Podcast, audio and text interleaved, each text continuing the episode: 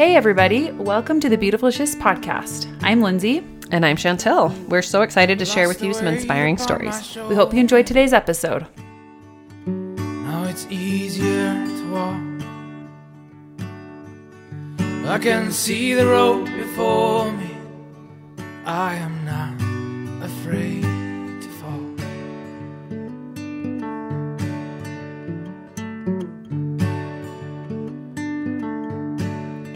Hey, welcome to today's episode. Today is an awesome special episode because we have my daughter Whitney with us. Hey guys. Hey, Whit.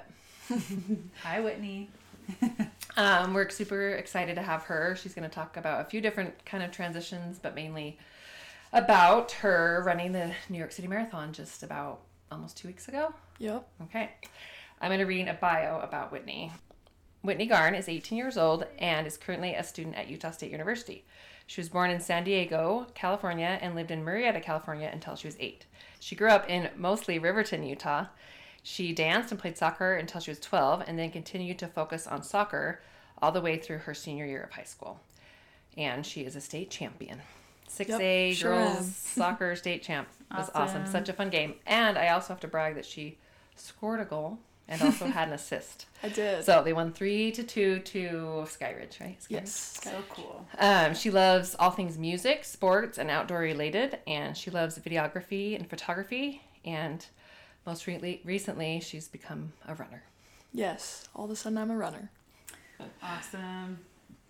So, yeah, today, Whit- like Shantil said, Whitney's going to be telling us about her, well, kind of two parts, right? Like, kind of moving up to college and then your training for the marathon and everything that went into that. So, Yes. we're super excited to hear about that. So, um, before we jump into that, do you want to share like a fun story or fact about yourself that would help us get to know you a little better? Um, the one I wrote down on the outline is my dad's favorite story of mine. And it's when I was in third grade. We were living in California. And my school used to have these just like Friday fun nights, I guess, at the school. And there was a hula hoop competition, and I won it. And I was extremely competitive. I was up against my little third grade crush. and um, I just had my arms folded and my serious, competitive, like I'm about to win this thing face, and I won. I don't know if I won like a prize or anything, but the fact that it's my dad's favorite story is enough for me. Yes, it was awesome. she was so serious about it and kept a straight face. Like, Yes. a, yeah, like I'm got this. I'm winning. You are not mm-hmm. winning. I think that's so cute. beat you. And I was just imagining you, and there's this boy, and it's you, and I'm imagining there's a big crowd, and I just love you were so confident, and you were just it's so cute. I love that. In my head, there was a big crowd. It probably was just like a couple parents and my, my Right. dad, obviously. But yeah, yeah, it was a big deal for me. yeah, It was a big deal. Yeah. Well, it was like foreshadowing something because obviously you Very have that. competitive. Yeah, very, yeah. yes. Great things coming your Yeah. way, and I swear he does bring that up all the time. Yes. That's funny. With my state champion, he's like, "Wow, I've never been more proud of you, except when you won that hula hoop competition." And I was like, "Oh, okay." But you did practice a lot, and you could do super cool tricks with it. And so when you heard about the competition, I don't think you even ever thought there's no chance you were losing. Oh, the thought of losing did not even cross my It mind. probably- I was like, what was his name? Graham. You were Graham. probably shocked he actually. Were you? Did you know he could hula hoop? I don't Or know. All like I know is that like everyone was dropped out, and it was just me and him head to head hula hooping, and I was like, "I'm not done. I'm not quitting. So you better, you better Yeah. quit hula hooping." that was so cute. Yeah, it was so cute. That's awesome. Um, I guess in your back or in your bio, we kind of talked about where you were born and stuff. But if you want to talk about that, just Uh, yeah. So I was born in San Diego, California, and I didn't live there for very long. The majority of what I remember from California is when we moved to Murrieta. I lived there till I was eight, so I don't remember much, but I played soccer, just went to school, hung out with my siblings. That's kind of all I remember. But I do you think it's there too. right? yeah, I Oh danced. yeah. and yeah, I do think it's important that I I I'm grateful that I've lived out of Utah. I feel bad for my little sister because she's mad. She's never moved anywhere. She's Yeah. lived in this house her whole life, Yeah, and she thinks I'm so lucky that I've moved before. And I do think it's cool that I've. And it's like a flex sometimes when people are like, "Oh, so you're a Cali girl." I'm like, "You said it, not me." Yeah, it's kind of unique around here. Yeah. I think a lot of people are just born in Utah and live in Utah. So Mhm. yeah, but Kate is very much someday we want to move, but whenever I ask her when that will be, she keeps putting it off. So she doesn't really want She's like, it sounds fun, but really, Yeah, she loves her friends and her stuff. Yeah. So, and then now where do you live? I now live in Logan, Utah, because I go to Utah State. So I'm up there for school. I'm actually down in Riverton again for Thanksgiving, but Yes. Yeah. I normally so am happy up she's there. here all week. yes. Fun. Awesome. Well, um, yeah, so maybe you can tell us a little bit about, you know, we already talked about how what the story is going to be about with your marathon running, but like at what point in your life did that kind of come about and how did it come about? Um, so about a year ago, maybe last October, I think my dad realized that he got bibs from his work because that's how he got them was like Dunkin Donuts is a huge New York Marathon sponsor and that's the restaurant that my dad franchises. Oh, And so he had options for bibs and I told my dad that I feel like some days I would think about a marathon and think, "Oh, like that's not that big of a deal. People do it without training. But then some days I would think, oh wow, a marathon's super hard. That's impossible. I can never do it. So when my dad asked me, I told him he caught me on a day where I was like, oh, marathons, like no big deal. so yeah, I just kind of said I would do it with him. And we didn't start training for another couple months, but so it didn't seem like that big of a deal. And then all of a sudden we started training. I was like, whoa, like I actually committed to this. What was I thinking? Yeah. Yeah. So you committed clear back. I, I guess I didn't realize that like last fall, Mhm. a year in advance. Oh, okay. Yeah. And you had just won those soccer things. So Yeah, maybe you were I was like, feeling "I'm really thing." confident. Yeah. I was feeling extremely confident. I was in shape. I like lifting. I play Right. soccer. It couldn't be that hard. yeah, yeah. And then summer rolled around and I actually had to start training and yeah. it I was like, "Whoa. Yeah, because it's not your exercise. This is much choice. more No, it is definitely not. Well, maybe you can tell us about that because so so you were a soccer player and there is running Mhm. involved, but like what? So did you like running? Were you feeling like, you know, oh yeah, I get to run a marathon, or what was your mindset? Um, like, I actually have never loved long distance running. I obviously liked soccer, but I never liked the idea of just running to run. I was I needed to run to go chase somebody down or run to go score a goal or whatever. And so even during conditionings at like high school practices, I would 100% rather do full field sprints than go run like long distance exercises and the most I ever had to run long distance for conditioning was like three miles, and it was still not my thing. I did not like it. I, whatever. And my dad loves it, so his like energy going into yeah, wait, run this marathon with me. I was like, okay, yeah, I play soccer, I can do it, and I still. It took me a really long time to get to the point where I even during trainings where I even like tolerated it. I really did not like it for the first for the majority of the training. I really did not like it. Yeah, which is actually so cool. Like you're doing something that's challenging for runners, Yeah. mhm. but not, you know, so not being a runner. I mean, being in shape, but not being a Yeah. runner. It's hard to stay Yeah. motivated to do anything if you love it and then it's way harder to stay motivated to do something when you hate it. yeah. So that was me. I think that's one of the coolest parts of your story is I think most people would assume that like an 18 year old that committed to run a marathon probably ran track in high school, probably like had this love for running because it's mm-hmm. hard to do a marathon at any age, but like I feel like a lot of people, you know, they have to work up to that for years and years and probably like build this, you know, mental strength and stuff. But I think it's cool that you committed to it knowing that you it wasn't your first choice of exercise. So but you're doing it with your dad. So Yes. that was some so maybe tell yeah, tell us a little more about how that training went with him and like how did you start to prepare yourself and stuff. So I think we were supposed to start training in April, but we didn't really legit start training until July. I just like from April on I would just run like two or three times a week, which is not enough if you're gonna run a marathon. But in about June and July he found a calendar and we just stuck with that. It was he just googled marathon training calendar and clicked on the mm-hmm. first one. So we said it was the best way to do it, even though we didn't really look into much else. But so yeah, we started training and doing it with my dad made me like it more just because he held me accountable during trainings and I listened to this podcast once it was like about habits and stuff and it's easier to like keep up with a habit if someone else is holding you accountable and he gave the example of if you tell yourself you're going to get up and go to the gym at 6 in the morning you could so easily wake up that morning and be like, actually, I'm going to sleep in a little longer and go at 10. But if the night before you text your friend and say, hey, meet me at the gym tomorrow at 6, you're going to get up and you don't want to let that friend down. And so it um, like motivates you to keep going. And so that was a huge thing is doing it with my dad because he'd come down to my room at like 6.15 in the morning and say like, hey, where are you to come on a run with me? And I can't say no. I'm like, okay, I'm already awake. I have mm-hmm. to get it done at some point. It's more fun when it's with my dad. And so he definitely was a huge motivator. And a lot of the reason I stuck with my training runs was because I got to do them with him. And he was the one holding me, holding me accountable for getting my runs done. And he also got Snapchat recently. And I loved when he'd like snap me and be like, yeah, we got our run done today. Like it's 8 a.m. We already finished our six miler or whatever. So Oh, he nice. definitely made it more fun. And that's when I kind of started to like it more, is when I would do it with him. That's cool. Yeah, I was thinking.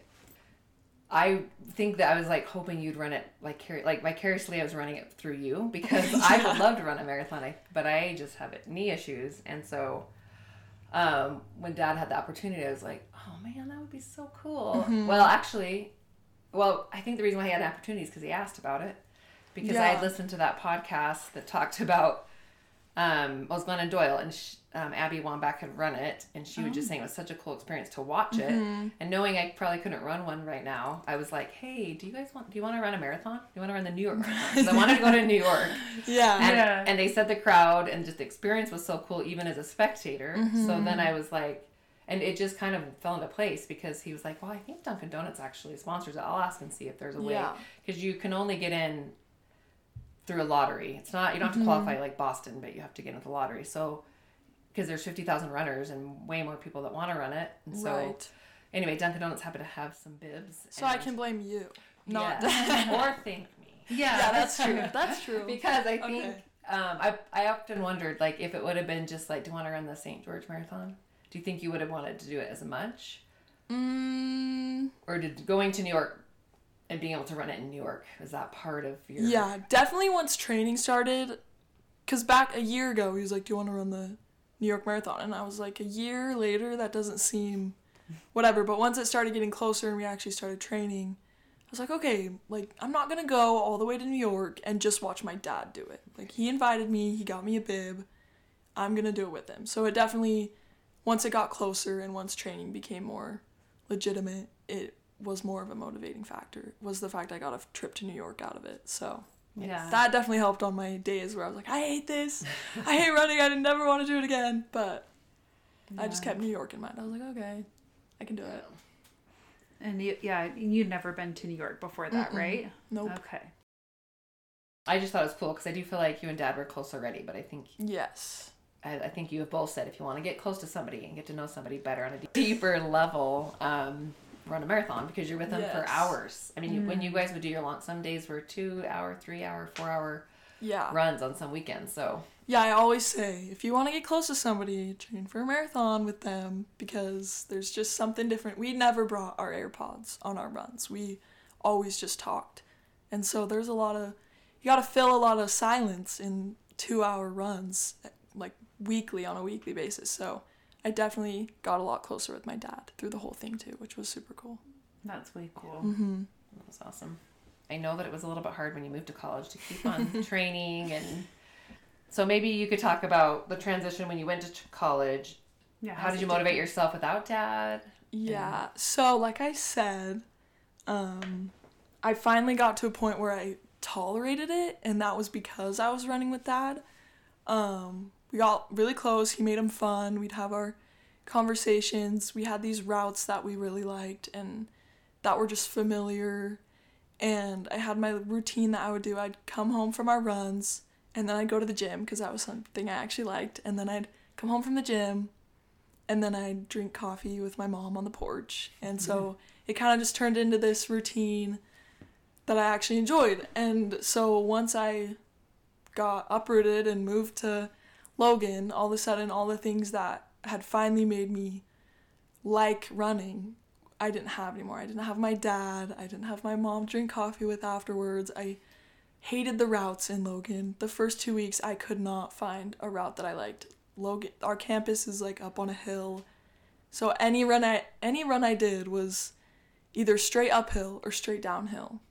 And uphills probably would benefit me more than running downhill, but it's the worst. I didn't want to run mm-hmm. uphill in every direction that I was running. And so I then resorted to running on the treadmill, which is still not fun, but at least it was flat.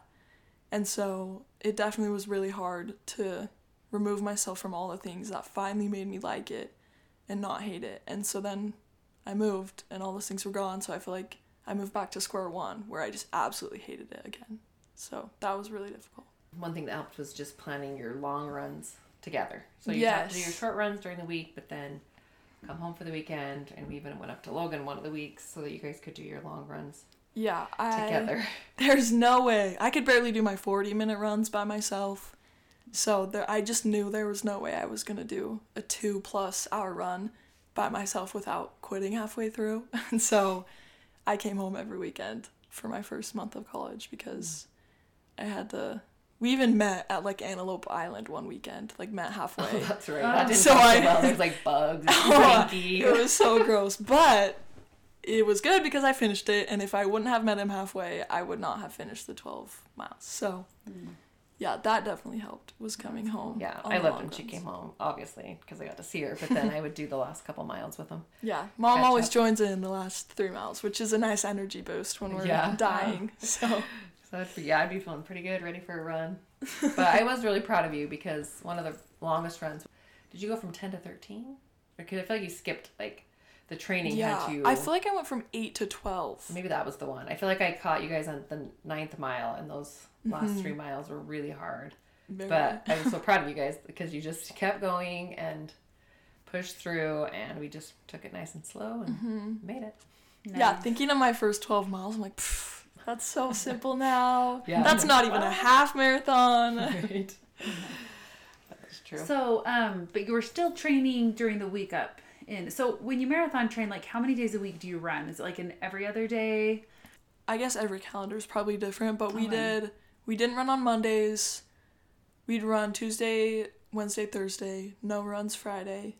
Our longest run on Saturday, Okay. and then just like a recovery run on Sunday. And then every week closer to the marathon, it'd obviously get harder or like longer miles. So. Yeah, I'd have to wake up, see my roommate in bed, all warm and still asleep, Oh yeah. and I'd have to get up before class and go on a run all by myself. okay, so that's what I was wondering. So yeah, how did you work it into your routine? Because you were still having to run a bit on your own mm-hmm. at home. yeah, And, quite a like, bit really. how did you kind of yeah get past that first couple weeks where you said it was really tough and you know what are like yeah how did you kind of get through Um, that part It was really tough. I'd come home every time, and my roommate would be like, "How's your run?" And I would just be like, "Terrible. It sucks. it sucks. I to be it." yeah yeah, and I was like, if you want the truth out of me, I'll give it to you. It's not fun. But one day, finally, like, I think my third week of school, me and my roommate found this, like, lookout up just at Utah State. And I was like, okay, this would be actually not that bad of a route if I ran to this lookout and then ran through these cute little neighborhoods. And it was pretty flat. There's one part that was a tiny hill, but it was very short um, in relation to the other uphill routes I'd been running. But so I finally found a route that I liked. And so that did make it easier. I do wish some of my friends or my roommates liked to run, but none of them did. So I still had to run by myself. But my mom started a podcast. So I would just listen to the podcasts on the run because it made me feel like I was talking to someone because I was so used to talking to my dad. And that makes it, at least for me, go by faster. And so I could at least pretend I was talking to my mom. yeah instead. which is like kind of interesting because you love music. Yes, like love music, but you kind of got in the habit of talking and having mm-hmm. conversation. Yeah. It does like even when I go yeah running with you or dad, I'm like wow this goes by much faster Mm-hmm. we're chatting. Yeah, and a podcast it makes you feel like you're having a conversation and there's a train of thought that you have to follow. But if I listen to music while I run, all I think about is how I just wish I wasn't running. so the How many more podcast, miles, yeah. yeah yeah, yeah, the podcast help. It makes me feel like I'm having a conversation. It makes it go by faster. So yeah that's awesome did you find any other podcasts that you like i'm just curious like what other ones you might like to listen to Um, I love Emma Chamberlain. She was like a YouTuber that started way back in 2016, and I actually don't think she does YouTube as often anymore. But and hers are it's called Anything Goes, and so literally Okay. every different every podcast Just is so different. different. It's just a different topic, Yeah. and she doesn't have guests. She just records it in her bed and just talks about random things. Yeah. And sometimes it's like relationships and like families, and another time it's like fashion trends I hate right now or whatever. So Yeah, that's fun. yeah, Yeah. so that would just kind of keep it light and fun, and that was my main one. Besides my mom's, obviously, once she Cool. started releasing some, but Well, that makes us feel good that you Yes. listened to us and actually wanted to listen to Yeah. us. Which I do. Not to say, I mean, our guests are awesome, but you know, Right. little confidence booster for us. I Yes, yes. Yeah. Teenagers. A cool 18 year old wants to listen. Yeah. um, cool. So, yeah, I guess we've tried, kind of talked about the challenges. Um, what do you feel like was the most vulnerable part of your this the whole journey of like learning to run and kind of going through I guess like being alone doing it and that kind of thing. I think the biggest part was once I moved up to school and had to keep running by myself, my confidence was just shot. And I, and right when we moved me up there, I just hurt my quad from one of our long runs before. And so, like, I didn't want to miss a run because no one else would make me feel guilty, but just myself. I'd like shame myself if I missed a run. Like, oh, you're not doing enough. You're being a bad teammate to dad. Like, so that was hard being hurt for a little bit. And I just would go through phases. I'd call my boyfriend be like, how am I supposed to run 26.2 miles if I can't even run four? Like, I just had the worst run and I just, um, yeah, a lot of it was just a confidence thing. I didn't really think I could do it. But um, my dad would always say, respect the distance, which, like, yeah, I just ran 12 miles last week. This four miler is going to be easy, but it's still four miles. Like, you have to respect no matter how far you're going, it's going to be difficult at least at some point. So I had to keep that in mind. Like, don't get defeated if this three miler was still hard, even though you did eight last week. Like, it's still hard and it's still a win that you got it done. It doesn't matter. You're not going for time. You're not trying to run the marathon in two hours. Like, just the fact that you got up early before class and went on your run is a win. And so I just had to focus more on, okay, like just three miles today. That's it. Don't think about your five miles tomorrow, your 12 miles this weekend. Just do the run that you have today. And then after you're done, don't think about running again until you have to do it the next morning. So, Yeah, which is impressive because I think just moving away from home is hard. and then you add, let's just train for a marathon. Oh, totally. Yeah. I know. I'm so impressed with you thinking like to move away like that and that you have the dedication to keep it going on your own. I just think it's so cool and Can you tell us some of the new life perspectives that you have gained through your training? Um, the biggest one, I think, just for me personally, is that I can do hard things, which kind of sounds dumb, but my dad always says that, but sarcastically. Like, if we don't want to do something, he's like, oh, because we don't do hard things, huh? That's not what we do. That's, and, but now I'm like, no, I can do this. And even things I don't like, but I know that will be good for me and will push me and teach me things and obviously allow me super cool um, opportunities like going to New York. I can do them and I can push through them. Whether it's some days I would have to do it by myself and just have to dig up the discipline and confidence and motivation from myself, and then other days I'd have my mom and dad and roommates and friends who would help me out. So, just the biggest thing is that I can do hard things. Yeah, that's a hard thing. yeah. That's way hard, yeah.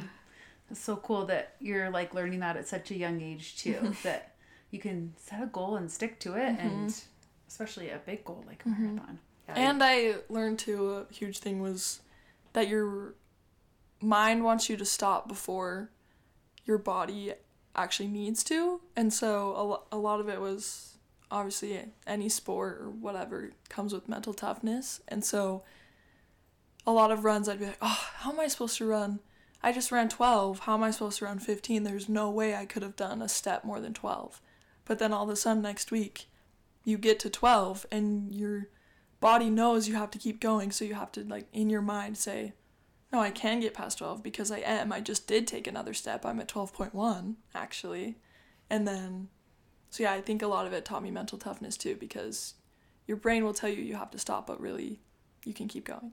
I think that's interesting because I think on some of the runs, we would say that we're like, wow, we told our brains that we're, you know, like not me, mm-hmm. but you and dad would say, we've told our brains we're going this many miles and our house is almost there and we're going to get to our house. I don't think we could go further. But the next time you said, oh, this time we have to go three, further, three Yeah. miles further than that, you did it. Mm-hmm. your, But your mind almost tells you, like, oh, I have to be done. My body's Yeah. Yeah. done. I was just thinking when you were saying that about how, you know, it applies to other things in life too. Like we can get in those mindsets where we just think, I just can't do this anymore, or I mm-hmm. can't, I can't get an A in this class, or you know, it mm-hmm. could be anything, or I can't keep going with this super hard situation at work or whatever, family, whatever. But like sometimes if we tell ourselves that, yeah, then mm-hmm. we're not going to. But Yeah. like we're actually capable of a lot more than we probably realize we are. So I think it's that's another cool lesson. You're learning young and even yeah, on physical things and mental things and everything. So Yeah, I told my dad. cool. I told my dad one time, maybe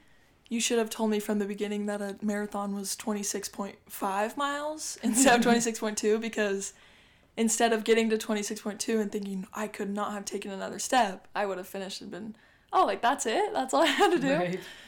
yeah, that's actually really Because once it's stuck in your head, like, this is how many miles you're doing, it seems impossible to do any more than that. and that seems which like your so- limit, right? Mhm. But if yeah, that's that's cool.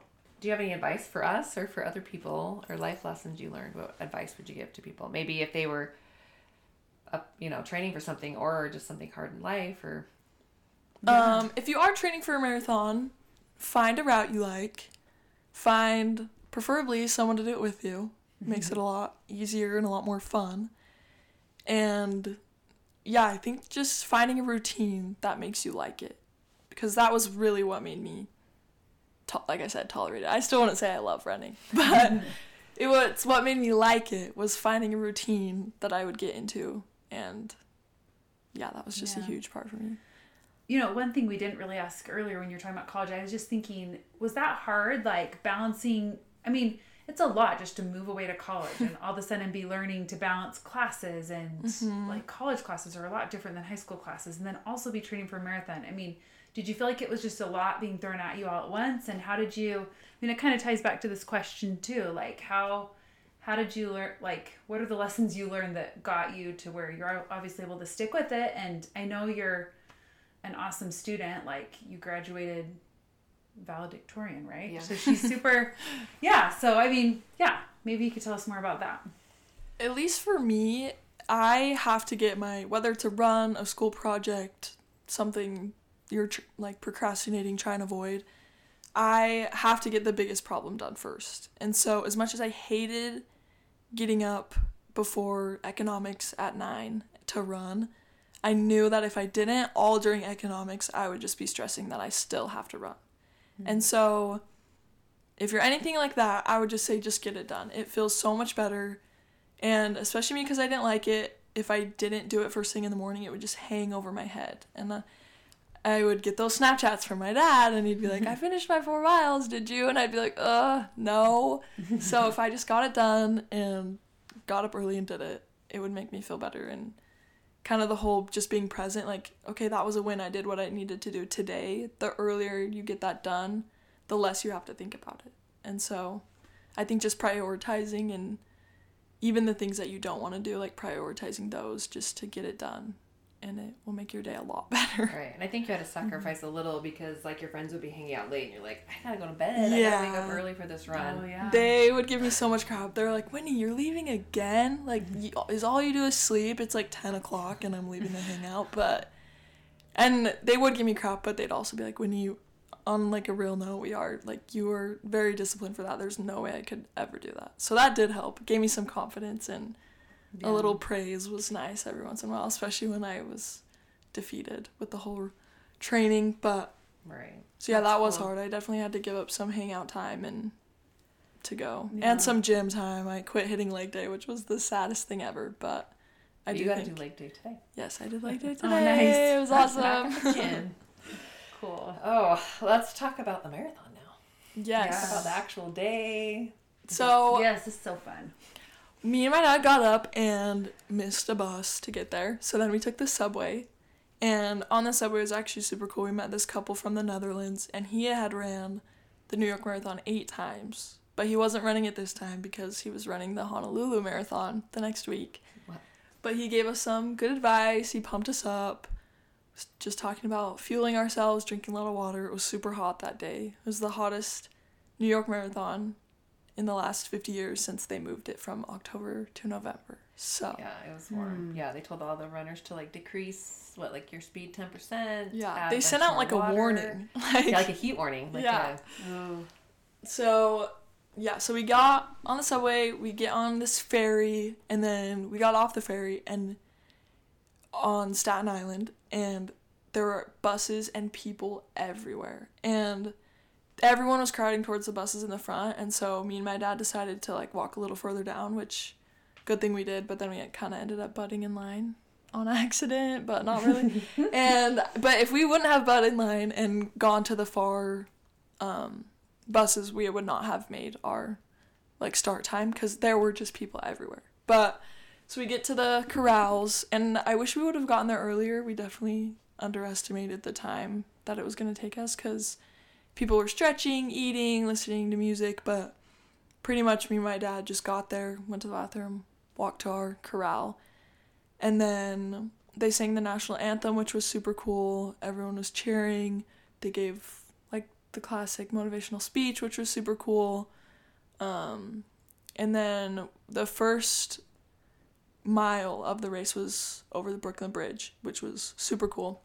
And so we ran over the Brooklyn Bridge, and on your way up it, everyone's like, a few people were cheering because it was the beginning of the race, but it's up a bridge, so everyone was just kind of breathing heavy, just focusing on the run. And then as soon as you hit the downhill half of the bridge, the they called it like a wall of noise. Like you could just immediately hear people cheering for you, ringing cowbells.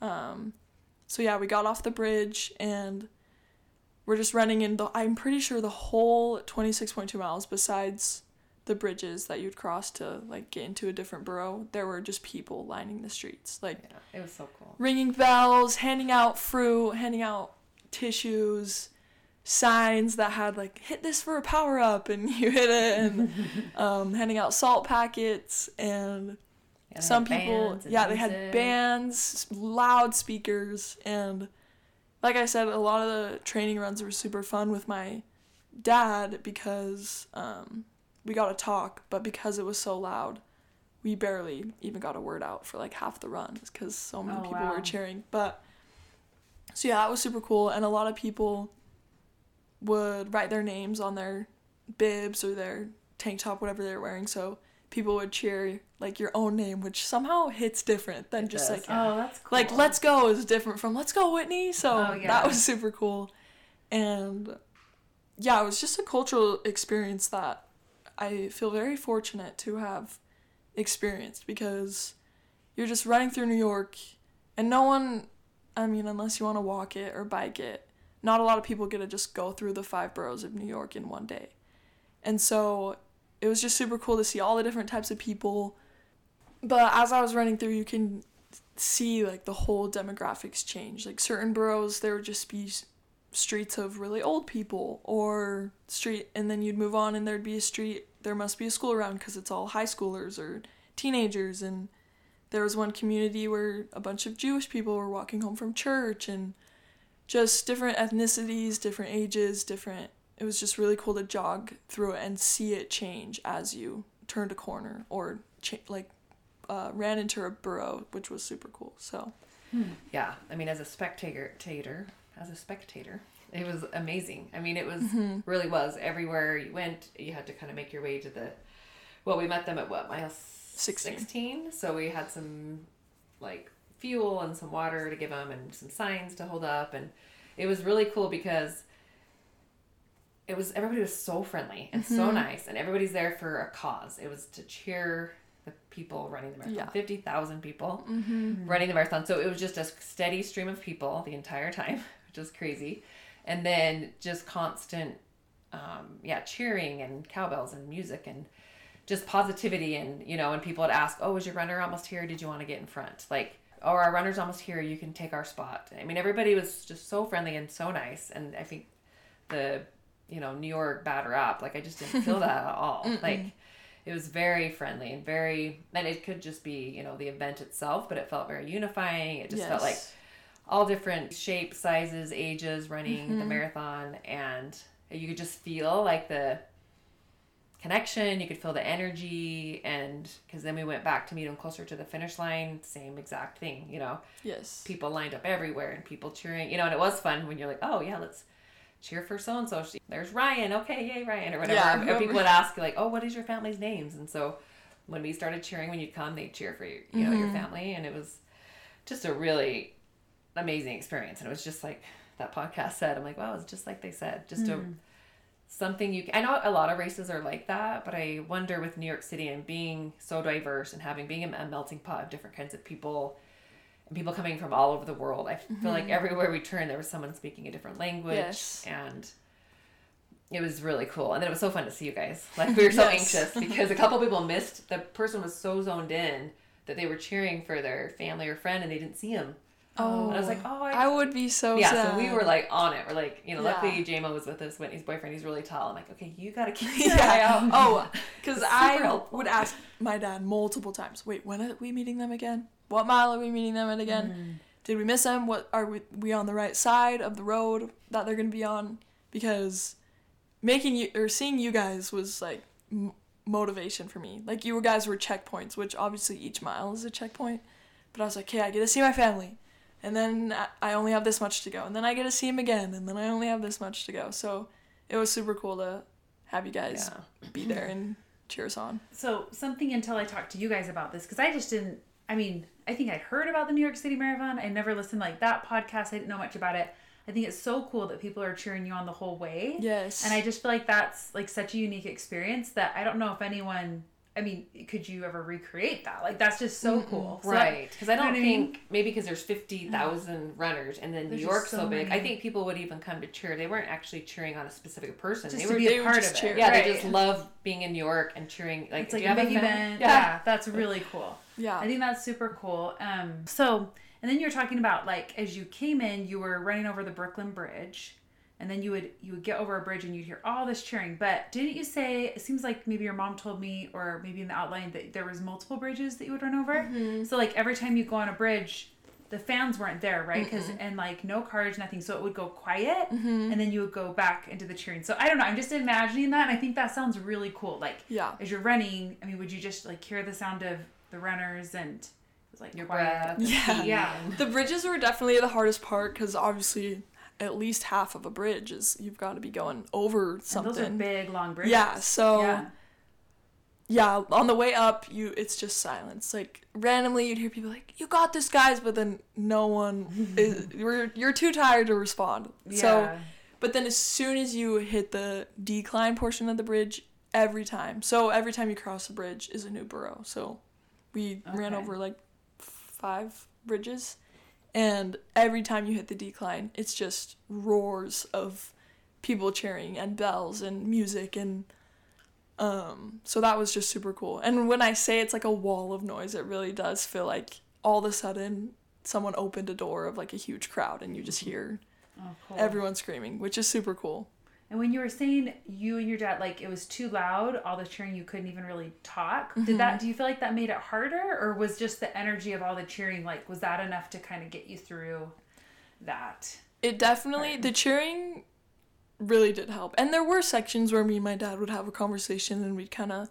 tune out the cheering or just get Go into our conversation yeah but the cheering helps and people cheer very differently so some people be like yeah you got this. You're doing so awesome. You're so cool. And then this mm-hmm. one friend it was towards the end too. So this guy was like walking and he's like i can't do it. And his friend i don't know because he didn't look like he was running the race. He was just in normal shoes, normal clothes, not sweaty. So I don't know how he got in with the runners, but he started walking next to his best friend and was like cussing him out, but in like a mm-hmm. motivational way, which in me it actually helped in like soccer games. Like if someone was Yeah. swearing at me, I was like, okay, I need to get it together.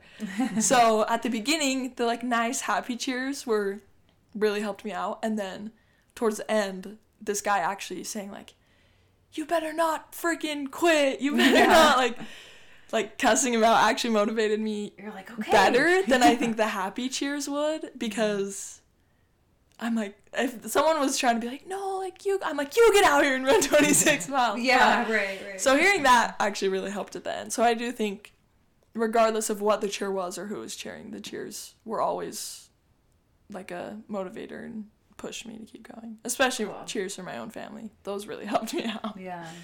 was worried about you, you know, like, okay, it's hot and this is like so many people. And Mm-hmm. so when you guys came up and you guys looked so still energized and excited. I was and- putting on a show I was not I was trying. dying I mean, you were sweaty, but it also had rained and yeah stuff. so. Yeah, and that's crazy. Like, so we had gone to New York in the summer and it was super hot and humid. And I know like your temps weren't as high, but knowing what that humidity feels like from when we were there in the summer, I just am like, how in the world could you run? And I was just Yeah. thinking about how you trained in Utah, which is a desert and it's dry. So that's Mm-hmm. such different climate. So I'm sure that was really hard. But Yes. Luckily, the rain was nice because it cooled us down a little bit. But we thought the sun was just going to be beating down on us the whole time. But we were counting our many blessings that there was cloud coverage, I'd say, like almost the entire time, which really helped us out. We don't know what we would have done if the Honestly. sun was actually out. Yeah. It would it wasn't- not good. like a heat wave and stuff. So was there ever a point where you felt like, I don't know, I might not be able to do this or Um, for the heat part, it actually was right when we got off the Brooklyn Bridge, the very first one, because all of a sudden you're kind of spread out on this bridge, and then you all funnel into this skinny, narrow street, and it's hot. It hadn't started raining yet. There's so many people. I like started to feel super claustrophobic, and then obviously as the race went on, that got better. But then at about mile 24, my body, I like almost started crying. I was like, Dad, I have to stop. I feel like someone just took a sledgehammer to my spine. Mm-hmm. My knees and ankles are crackling. And so the heat part was honestly more towards the beginning until I got used to it, but then just the my body itself wanting to shut down yeah. really hit me. It hit me multiple times before. I'm not going to say I made it easily to All the way. mile 24 24. miles.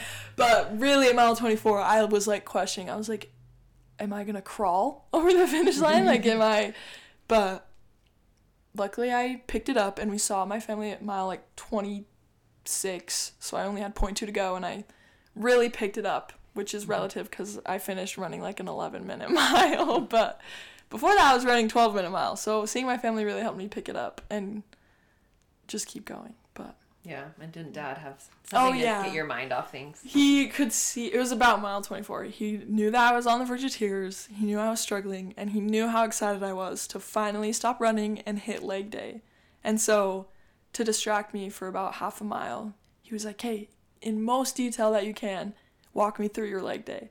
So that was actually really helpful to like talk. And Yeah, a lot of our training runs too, towards the end, I resorted to without even realizing it, I resorted to like self-talk, like out loud. Hmm. I'd say, "Okay, you got this. You can keep going." And so my dad's response was the same every time cuz I would be running, struggling, and I'd be like, "Okay." And he'd be like, "What?" I'd be like, "I can do this." And he'd be like, "Yep." And that's all I needed. Just to him to agree like, "Yep." As simple as that. You got it. That's all There is a lot of research on self talk that it's super Yeah. important. Even saying your mm-hmm. own name, like Yeah. telling yourself Oh, that you've got this, you can do this, you know, or like let's think clearly, let's take a breath, let's whatever it is you need to, you know, tell yourself that if you literally use your name and talk to yourself, Yeah. that it can Yeah, be I just beneficial. heard or read something just mm-hmm. recently about that too. Telling yourself your own name, even, which is so Mm-hmm. interesting. Like talking to yourself like you would someone else. Yeah. Mm-hmm. Because we don't tend to do that. You Yeah. know, like We're either harder on ourselves or we don't think we can do things, but we would be less hard on someone else and Yeah. believe in them more. So why yeah. not? So talk to them as, or talk to us as if we were talking to them. Yeah. Yeah. So that was, yeah, it was funny because all he would just respond in one word. I'd be like, okay, what? I got this. Yep. And that's all. I that Mm-hmm. That's probably cool, yeah. happened like ten times, but that's all I needed was just the yep, you do. You got That's it. it. That's cool. Yeah. So yeah. That was really cool. Um, so after you ran the race, you know, we were just looking in the news, like in the New York Times and the different um, news about the heat, news about because even the guy that was supposed to win it, he broke down Yeah. Mm-hmm. at like mile twenty. I think he literally passed out. and He didn't Ooh, because it was hotter, and I think he didn't hold back. Like everybody else was kind of you know, taking the heat to into account. But um, anyway, Ray ran into this really cool guy that was in the news. Um, he has a Instagram account called T- Tommy Rivs. Um, I just thought some of the stuff he said was really cool because he actually got lung cancer and got really sick and was just, I think he got down to like 85 pounds. And before that, he'd been a competitive runner and like to in it to win it type runner, you know, with like Boston Marathon and New York Marathon. And so he, I think, walked it last year, but this year he was able to run it a little bit, getting, you know, more strength and has um, gotten beat cancer at this point and just trying to get back into shape. But he says, What a great, what a gift to be alive. Spent the morning tromping through the lungs of this big old city. I'm new to this kind of gritty, beautiful bustle, but I can't express how good it feels to be back.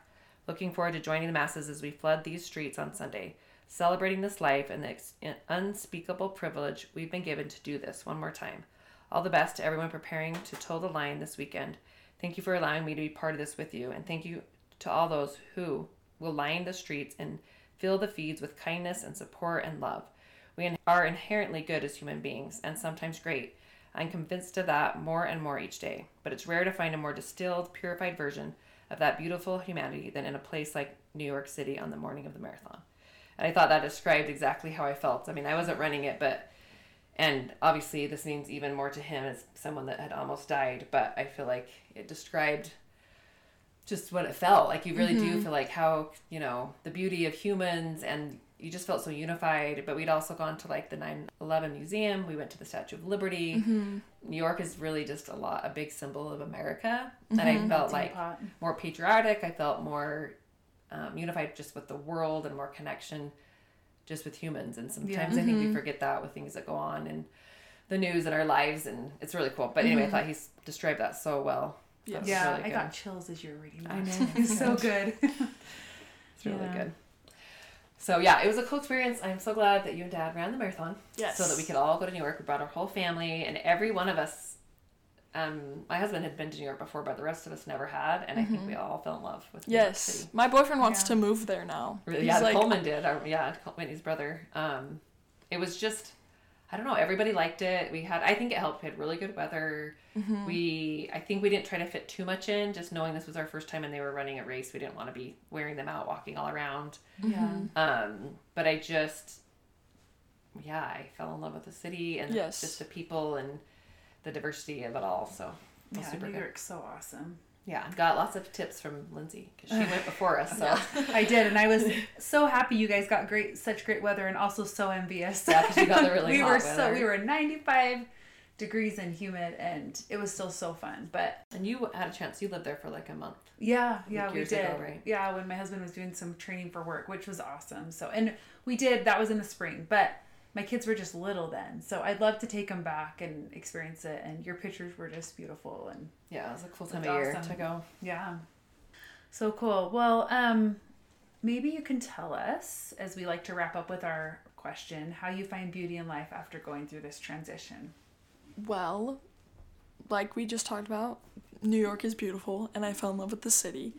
And then a huge thing that stuck out to me was the first bridge, the Brooklyn Bridge, that we um, jogged over. We get into the people, and me and my dad knew that New York City, like the New York City Marathon, was a big deal, and that people came together. But like, no one could have prepared me or made me like imagine what it would have been like without me actually experiencing it. And so me and my dad get down onto the street with just thousands of people cheering us on and my dad goes, "How can someone see something like this and think that the world is evil? Like look at all these people that whether they know someone running or not are out here just cheering you on, sitting on their porches, sit like just sitting in chairs, standing, um, so that was a huge thing for me was just like and kind of the Tommy Rivs quote, just that people are good. Like they're inherently good. They want to cheer you on. They want to see other people succeed.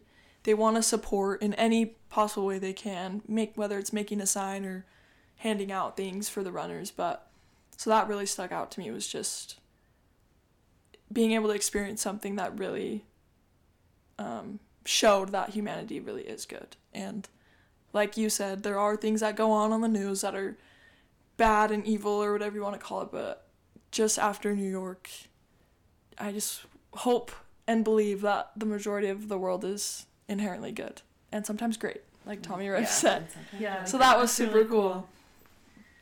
Can I read what you wrote, just the end of what you wrote about it on your Instagram? Because Oh, I yeah. actually thought what you said was really good. Yeah. because I was, I was looking at it last night, um, kind of preparing for this. So at the end, you said, um, "My body is destroyed, so I'm not. So I don't suggest that you go run the New York City Marathon. But if for some reason you need some energy, hope, humanity, encouragement, and love, find yourself in New York during marathon weekend." Mm-hmm. I thought that was so awesome, and so just perfectly said. Thank you. Yes. Yeah, that was It was a great ex- way to experience New York, I think. Yes. I do think there are some people that have said they love to be there during New York Marathon. Yeah. Because it is a good time of year. It's fall, and they just love the energy of the city during Yeah. that. Yeah. And I would have thought, oh, avoid that marathon weekend. It's probably so crowded. But now I'm like, I want to go on a marathon Yeah. weekend. Right. I mean, I would say I it was mean, pretty it's expensive Oh, for, that's for your house, you know, for our hotel, but And it's crowded in the best way. exactly. Yeah. I think you're right. Yeah. Yeah, because everyone's coming Mhm. together, and that's so cool. That's true. The prices. Mm. Yeah. Yeah, and trust me, when I looked the week before and the week after the marathon, I was like, okay, we are paying for this experience. Yeah. yeah. paying for That's it. So, yeah, I feel like you mentioned like you've been, you know, you're more confident in yourself. Mhm. You like your relationship, obviously with dad. We talked about that earlier. Yes. Like, I feel like there's so much good that came out of that experience. Yeah. Yeah, and even the so fact cool. that I know they ran it and it was different for them and they got all the hard, the hard stuff and the. But I feel like having them share that with us Oh yeah. It was a really Yeah. cool thing to see them do that and see them. ac- You know, you always love to see your kids or spouse or family and friends that you love ex- Yeah. accomplish something that's big and it's Mhm. exciting and it's fun to be there for it. So thank For you sure. thanks for running it. Yeah, you're welcome. I So know it's it was a couple weeks ago, but still every day I'm like, wow, I cannot believe I actually did that. That it's crazy. So Yeah. I definitely have gained a lot of confidence, running confidence. Haven't been on a run since, but Yeah. thank goodness. Yeah, that's it. I asked Whitney to go on a run. She said no. I'm sorry, I can't bring You're like, myself. I'm hitting the gym. I can't bring myself to do it yet. And it's cold too. This was a good Yeah. time to wrap up your running. Yes. Yeah. For oh. I know. He was gonna get it this morning. I was like, you know. I think I'll save my run for later. It was so cold. Oh, Yeah, it it's sure crazy. was. Um, and I was thinking though, like to just brag for you, like only one percent of humans actually run a marathon. Yes. And then how many? How, what percentage of that percent run it with their dad? True that. Oh, I'm very. cool. I do feel very blessed that my dad is such a huge support and big motivator. Because I 100% would not have done it if my dad didn't do it with me. Or if he would have invited me, obviously. Yeah. But Yeah. there's no way I could have done it if my dad wasn't training and running it with me. So, That's so cool. And that also knowing that one percent was because there was a TikTok that said Oh, one yeah. one percent of the world runs a marathon and hundred percent tell you all about it or tell or always talk about it or something like Yeah. I have bragging rights, okay? You do. I agree. This I will bring huge. it up. And I think you almost have extra bragging rights because you don't like running. yeah, Andrew's so young, and and actually, your dad has a lot of bragging rights too, because he got you know, he kind Yeah. orchestrated it. Well, actually, Shantil Yeah. did, so it You all know goes to her. It's all because I wanted to be a spectator. yeah, that's awesome. Yeah. It's super Um, fun. Do you have anything else you want to add? No, thank you for letting me talk about it. Yeah, Yeah, thanks been so much. This is a fun interview for us because you're like our first younger kind of crowd, and That's so true. anyway, it's really fun. So well, thank, you. Yeah. I love listening to your guys' podcasts. Thanks. it's a work in progress. We're Yeah. always We're learning. Yeah, because we actually, well, I don't even know if I want to say this, but we Yeah. actually already recorded this interview, and then when it kind of came out, the sound was not good, Yeah. and we just felt like we could not. We released it, and then we took it right off. So there was, I think, 25 people that listened. So Yeah, so if you're one of those 25, before we took it off, Yeah, but we knew we would love to talk to Whitney again. And it was kind of fun because a few things came out that probably weren't in the previous one. But overall, it was Pretty yeah, similar. similar. And anyway, yeah, we're learning. So, I know, It's a- yeah. yes, that we haven't had, yeah. yeah, the sound just wasn't up to par. And we wanted you guys to all be able to really hear Whitney because it just Yeah. it was kind of hard to hear her. And it just was not, the Not sound quality wasn't voice. Yeah, great. it sounded like I had a lisp, which I did in like fourth grade, but I went to speech therapy for it. So I was like, I do not need people thinking that I have a you're like, now. I graduated from speech therapy. Actually, Dad called and goes, "It's almost like Whitney's lisp is back." I'm like, "Oh crap!" Like, when I edited it, it was like I didn't hear it, and then when he I said that, I listened again. I was like, Well, I feel bad that slipped by both of us because we both listened, but we were like doing things and anyway. So we're glad we caught So, it, and this is what I actually sound like. yeah, Yes, this always fun to real talk voice. to you. So we Thank do it you. a third time if we have to, but we don't think we're going to need to. So. Yeah.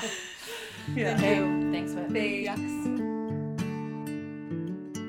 Thank you so much for listening today. We hope you enjoyed this conversation and would love if you subscribe to the podcast and followed along as we continue hearing more inspiring stories. You can also follow us on Instagram at Beautiful Shifts Podcast, where we will post updates with our latest interviews. We'd like to thank the band We the Lion for giving us permission to use their beautiful song Move Along for our podcast. Take a minute to listen to the song and the lyrics and enjoy.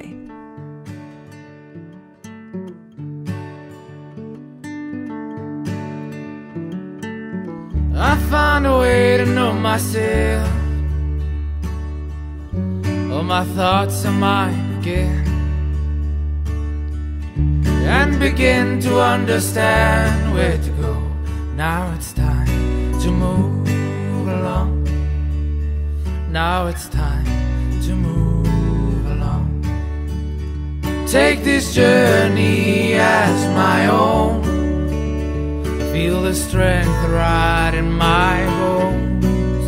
All I want is to believe life is my own. Life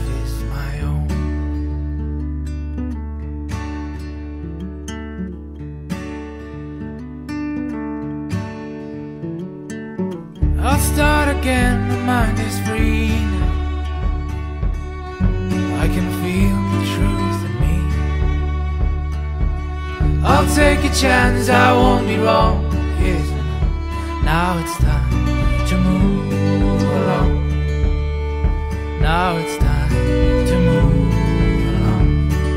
Take this journey